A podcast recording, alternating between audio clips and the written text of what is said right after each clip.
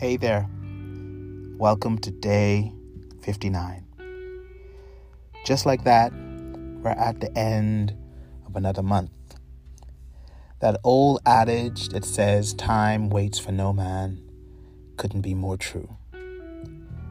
2022 came in and it's carrying on its mission, doing its work, staying true to its own calling and purpose. My question for you is what is your mission? What work are you doing? And are you staying true to your own purpose and calling? I know many of us have been paying attention to the conflict between our neighbors farther east. And regardless of who's right or wrong, what we know is in conflict and war, there are always casualties, which means ordinary people, families, are impacted.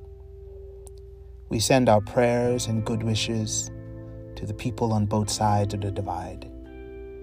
We hope light prevails and healing happens in the hearts of all those impacted. This week, we want to focus our energies on managing our time and making sure that we prioritize creative expression, self work, and rest. I know we're all busy about the business of our lives. We've got bills to pay, deadlines to meet, people to please but I want us to cultivate balance by shielding ourselves from exhaustion and fatigue and burnout. Yes, the job has to get done, but it shouldn't cost you your health or peace of mind. We're not running a sprint. We're using the time we are given each day to serve our greater calling and purpose which is to fulfill the highest expression of ourselves as creative beings, as God's creative, greatest creative work. To do that, we've got to honor our bodies, honor our limitations, honor our intuition, honor our inner compass that is always speaking to us. Find a quiet space for a few minutes and let's focus on our meditation for today. Pause this recording if you need time to move, but let's try to give ourselves these few moments of intentional mindfulness. Let's begin.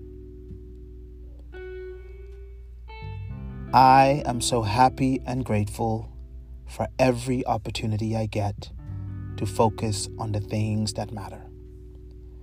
I know that when I listen to my body, I serve an even greater purpose. I know that when I pay attention to the world around me, everything becomes more clear. My intention is to honor my body, my limitations, my intuition, and my inner voice that is always speaking to me. I am aware that every breath is a gift, every moment in time is an opportunity, and every day carries with it new mercy and new grace. I am a divine manifestation of life.